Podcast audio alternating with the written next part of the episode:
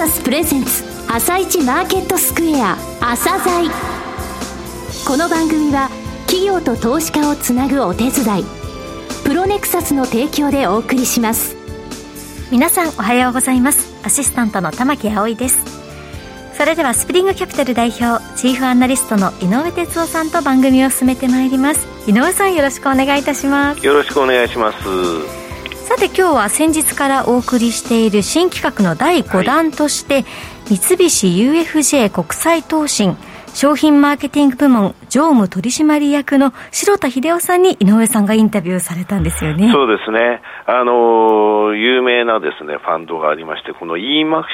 Slim シリーズというんですけれども、はい、こちらがですね非常に個人投資家の人気の高い商品になっております。はい、理解してもらうためにどういう仕掛けというんですかね、そういうことをやっているのかという部分についてもお聞きください。はい、それでは朝財今日の一社です。朝財今日の一社。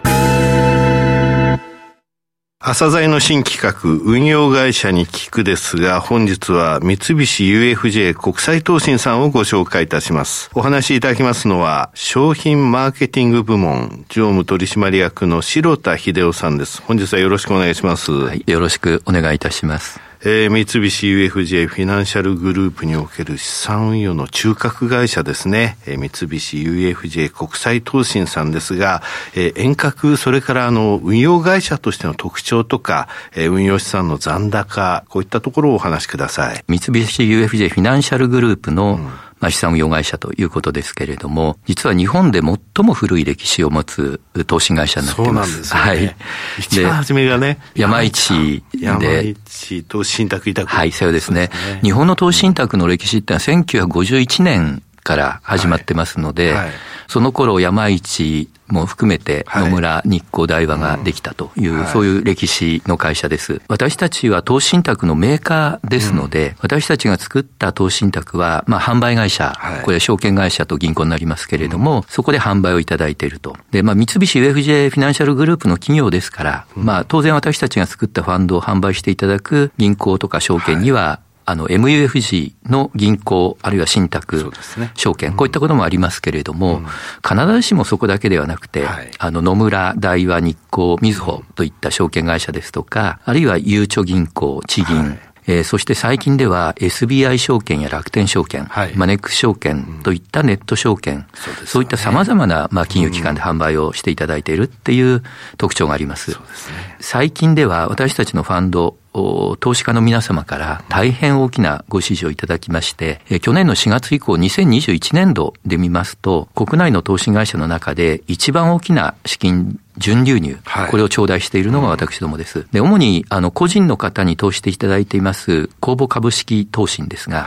今残高で業界2位ですけれども、近い将来1位を目指したいというふうに思っておる会社でございます。はい、これETF は除いてということですね。除いてということです。はい、はいはい。ETF は日銀の購入部分がありますので、ちょっとなかなかそこを入れますと、いびつな動きになってしまうということで、あくまでも個人の方、投資をしていただいている公募株式投資に除く ETF という領域になります。で、それで投資信託ですが、皆さんご存知の通り、市場の動きと同じように動くインデックスファンドと、銘柄を絞り込んで、市場の動きに対して、超過リターン、アルファを狙うアクティブ運用ってありますけれども、私どもはこの両方で強みを持っている会社だというふうに思っています。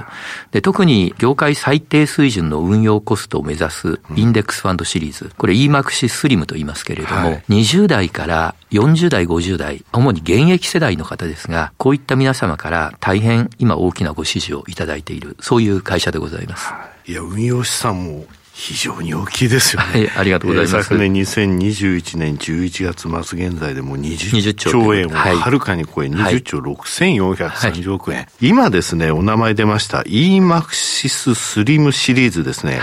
この部分含めてですね、ファンドいくつかご紹介いただけますか。はい。eMAXIS Slim シリーズですけれども、これは2017年、今から5年前になりますが、設定した較的新しいですね、はい、ファンドのシリーズです。2017年の時に、はい業界最低水準の運用コストを目指すというコンセプトで作ったんですけれども、今シリーズ全体で2兆円を超える残高を運用しています、はい、だいたいここのシリーズに入ってくるお金ですが1年前の2倍の額のスピードでファンドにお金が集まっているということで1兆円から2兆円に到達するまでに1年かからなかったと、そんなスピードで増えていっているファンドでございます、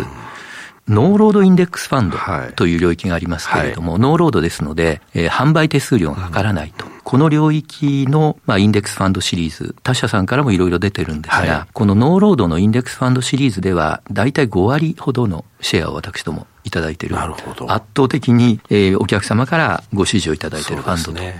すね。2020年、2021年って、はい、アメリカってものすごく個人の資金が投資の方に回りましたと、はい、コロナパッケージでお金が入ったっていうのもありますけれども、はいはい、ただ日本のですね、投資見てて、あれ、アメリカほど集まってないぞというのをちょっと印象として持ってたんですが、はい、御社のこの eMAXIS Slim シリーズについてはお金入ってましたね。はい、そうですね。ご指摘の通りでして、日本の投資信託を見るときにその資産活用層っていうんですかね、リタイアメント以降の方のご資金というのがこれまでずっと投資信託を支えてた、そういうご資金だったと思います。でところが今お話しいただいたコロナ以降20代30代の若い方が資産形成のために積み立てをやる、こういう方が随分増えてきまして、はい、そういったお金が特にアクティブではなくてインデックスファンドの方に流れてきたと。で、そのお金の受け皿になれたのがこのシリーズじゃないかなと思います。これ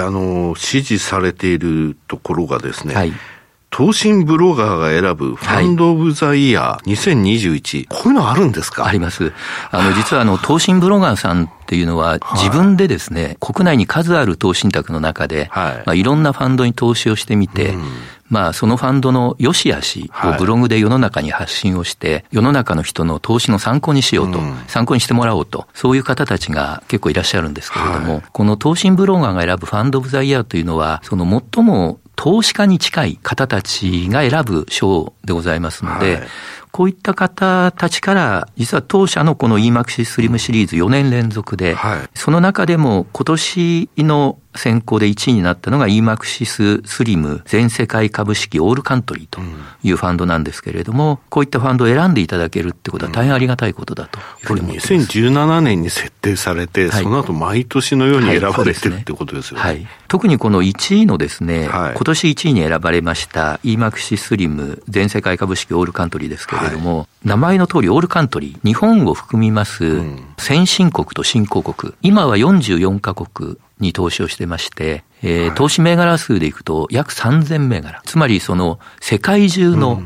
例えばニュースに上がるような企業、ここに分散投資ができているということなので、ブロガーさんのコメントの中ではですね、このファンド一銘柄持っていれば、もう資産形成は十分じゃないかということで、資産形成のファイナルアンサー、であるとか、インデックスファンドの最終兵器と、そういうようなコメントを頂戴したりして、大変これはもう私どもにとってありがたいコメントです。日本だとトピックス、例えばアメリカだったら SP500、それからヨーロッパだったらストックス600、こういうメジャーな指数ありますが、それらも、含めてって言いますか、全世界株式と、運用会社によっては除くアジアとか、除く何々ってありますが、そういうのではなく、これも全世界の、インデックス、株式に投資しているのと同じ意味を持つ投資だということですね。で、投資ブロガーのような方が人気投票しますと、全世界の株に投資をすることの、分散投資の効果といいますか、安心感、こういったものをご支持される、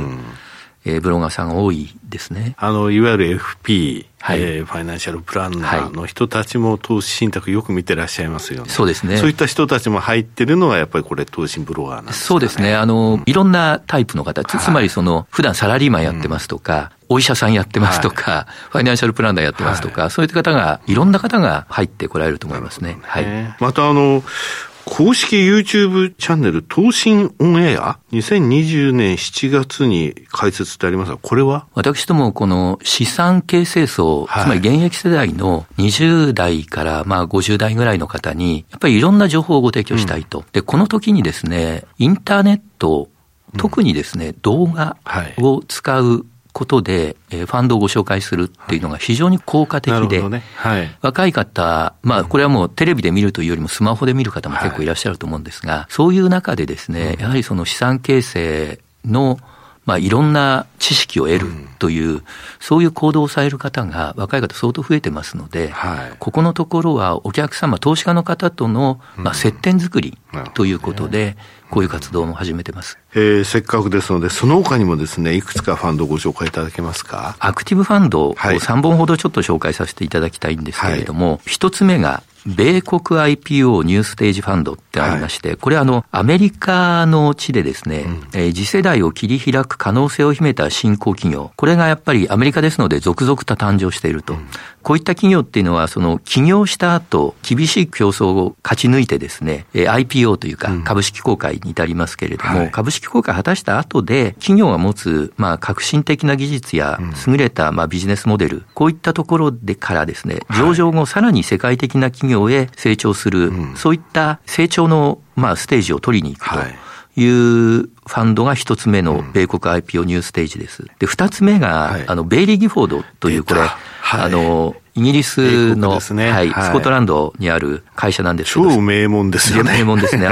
本当にプロの方にお聞きすると、うん、資産運用会社で最も世界的に、まあ、尊敬されるというか、そうですね、ここのインパクト投資ファンド、愛称がポジティブチェンジというんですけれども、はい、まあ、近年環境とか社会問題、うん、こういったことへの関心が高まっていますけれども、まあ、投資においても、まあ、企業がこういった問題に配慮しているか、そういったことを見極めて長期的な視野で向き合うことが必要になっていると思います。で、様々な ESG 投資のタイプがありますけれども、このファンドが採用する手法っていうのはインパクト投資ということで、社会的問題解決と、まあ、経済的利益の獲得、この2つを追求しながら投資をしていくというのがこのベイリー・ギフォードの、まあ、インパクト投資ファンドになります、はい、3つ目ですけれども、モルガン・スタンレーのグローバルプレミアム株式オープン、はい、愛称でグロプレというのがありますが、これはですね、高い収益力を持続できるプレミアム企業に、まあ、集中投資を行うと。で、中長期的な値上がり益の獲得を目指すという運用哲学の下で、世界の株式へ、まあ、分散投資をしています。で、これからも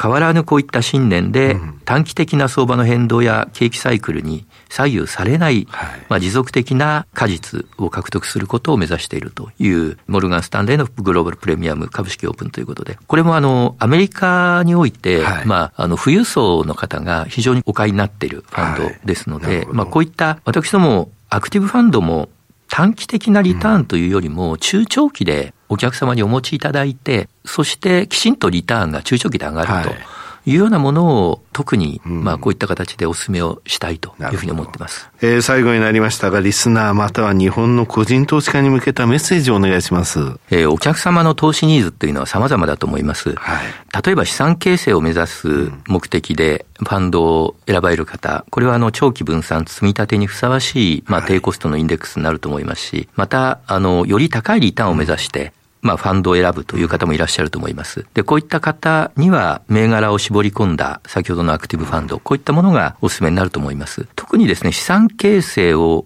目指した運用を施行されている方、資産形成は早い時期から始めた方が本当にいいと思います。で、私ども社内でですね、20代プロジェクトというのを作りまして、20代の社員が彼らの同世代の若者たちに向かっていろんなメッセージを出しています。はい、これ罪プロというふうな言い方をしてるんで、インターネットで罪プロで検索していただくと出てくるんですけれども、はい、ぜひこういった私どもの情報発信ご覧いただければ大変ありがたいなと思いますんで、よろしくお願いします。そうですね。個人投資家それぞれがですね、リターンリスクのプロファイルって違うと、それを御社のホームページ行って、はい。いろいろなファンドの中から選んでほしいと、はい、そういうことでよろしいでしょうか、はい、結構でございます、はい、城田さん、本日はどうもありがとうございました。ありがとうございました。今日の一社、三菱 UFJ 国際投信をご紹介しました。さらに井上さんにお話しいただきます。はい、こちらのですねノーロードの eMAXIS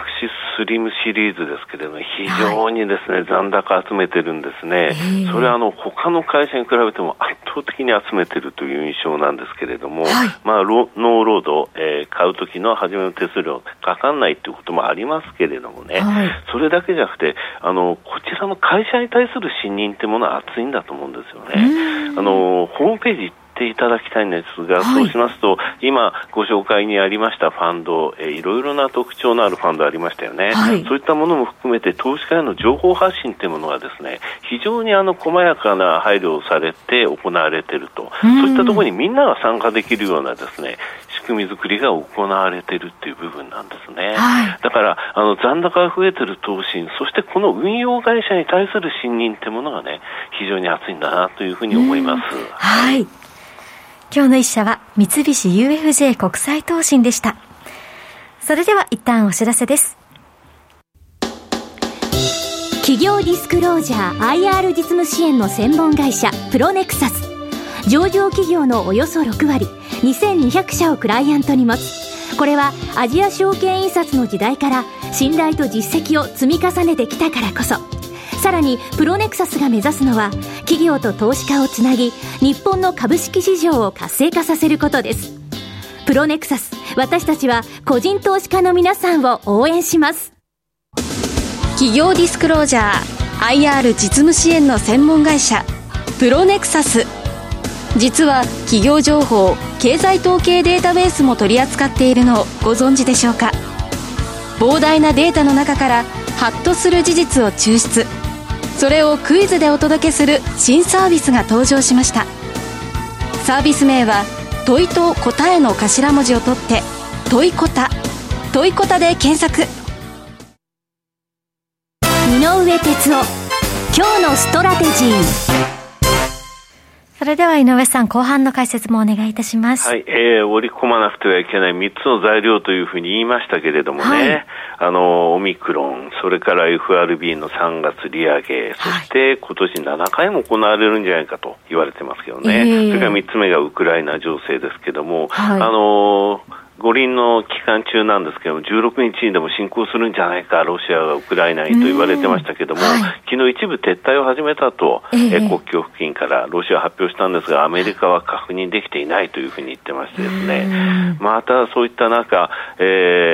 困ったことに、ウクライナがサイバー攻撃を受けてて、これロシアじゃないのというような話も出て、昨日から日経平均の先目の大きく上昇しました、はい、ただアメリカの株の上昇ってね、ちょっと慎重だったなという印象はあるんですけれどもね、ただ今日とあと昨日まで3日間も下がってたんですね、ダウ、1200ドル下がってて、はい、で今日とその前の2日間、つまり3日足してみると、今回は1099ドル上げてるっていうので、下げてもちゃんと戻ってきてはいるんですけども、なかなかこの3つの材料を結んでるインフレ懸念という固い意図、これについては、まだまだほぐれないなという印象をマーケット持っていると思うんですよね、はい、やっぱり WTI が90ドル超えてきてしまったというところで、ここのところがね、やはり下がってくるインフレっていうものに対する懸念っていうものが少しでも和らかないとですね、はい、3つ目の材料が解けたところでなかなか一気に株式上がれない状況は続いているということです。はい、井上さんありがとうございました。来週水曜日はお休みですので、はい、また来月よろしくお願いいたします。この後は東京市場の寄り付きです。朝鮮、この番組は企業と投資家をつなぐお手伝い、プロネクサスの提供でお送りしました。